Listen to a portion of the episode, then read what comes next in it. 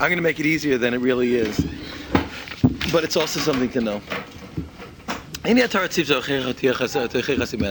The Torah commanded us to rebuke our neighbor.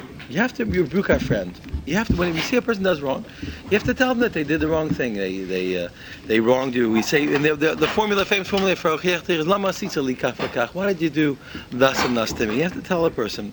Become upon me or or or, or he did wrong. But sometimes a person will go in to try and rebuke people uh, uh, when in a place or a time when his words won't be heard. The Gorim Lam these parts Yote Risham, and he causes them to become more uh, licentious in their wickedness. L'schal Hashem and to L'chal Hashem and to profane God's name. L'hosiva chatos pesha, chatos and pesha, and to add iniquity, to add purposeful sinning to their to their sin. So then, the most saintly thing a person can do is be quiet. At that point, the best thing you can do is be quiet at that point. The Kacham Ruzal to the Rabbi said, "Kishem shemitzvah lomar davar nishma." The same way that it's a mitzvah to say something that will be heard, kach mitzvah shelo lomar sheinu nishma. So too is it a mitzvah not to say that which won't be heard. Uh, so how do you know? So the truth I say, I'm going to make it more simple than it really is because if it's really a toss-up at Hasidus, it's a little harder. I told you when we were younger, one thing my Rebbe would stop us consistently if we were personally involved in what we were speaking about. In other words, you had a personal axe to grind or a personal thing, or you want to be the one to tell people what's right or what's wrong. And in that case, you can you can generally be suspicious. Why did I say making it simpler it is? Because if it's just a toss-up of Hasidus, it's not usually that black and white. But if you see that you're on a trip, or you have a particular uh, particular thing, it's a good chance that you're wrong there's a good chance that it won't be the right thing because that's what's going to come across. And if the reason why you have to speak now is because you want to make your point or get your point, it's a good chance you're not going to help the person that you're speaking to.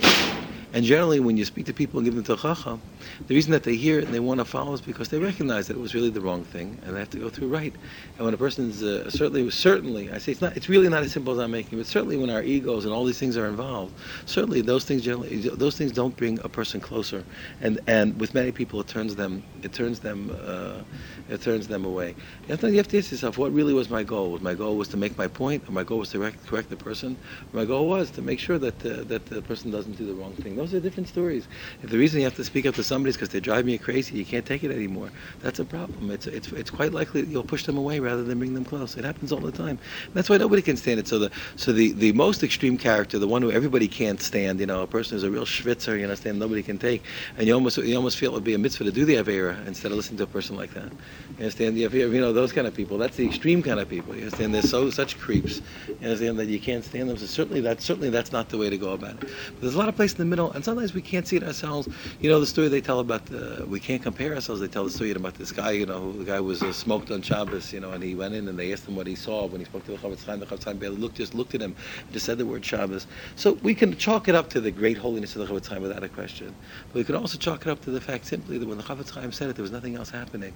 Then this person was correcting this person about Shabbos, and he cared about it. Or you talk about these two kids, the, the, the kids up north, and they saw the they saw Shach crying in the, in the in the stadium there, and he says he realized that this man is crying because I'm not keeping Shabbos. But they saw that they didn't see there were no trips happening. They didn't see they didn't see an ego. They didn't see a uh, somebody trying to best them or be correct or show them or show them what to. That's exactly what people don't want. Now we're not saying it's correct. Halavai, we're on the level. No matter how bad the meters are, a person that corrects us, that would be corrected when we're supposed to be corrected. That would be the correct. But from our side, that's what we should be. When you're getting when you're receiving the correction, we should be above it.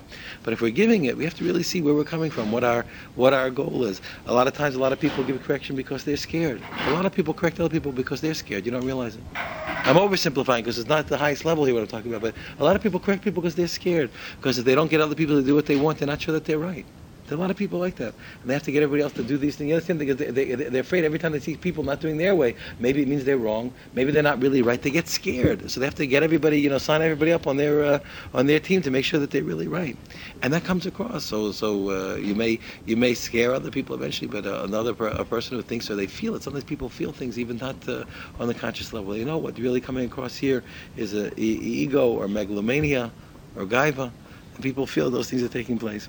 Okay, as I say, it's not it's not quite this level that the chapter is speaking about, but those are reasons why you have to watch out. And therefore, whenever you want to rebuke somebody, you have to think twice and find out what's the real reason you want to do it. And you'll see sometimes even if you stop yourself, you see if you if your real goal was this, maybe you do it in a different way or a different time, it'll come out differently.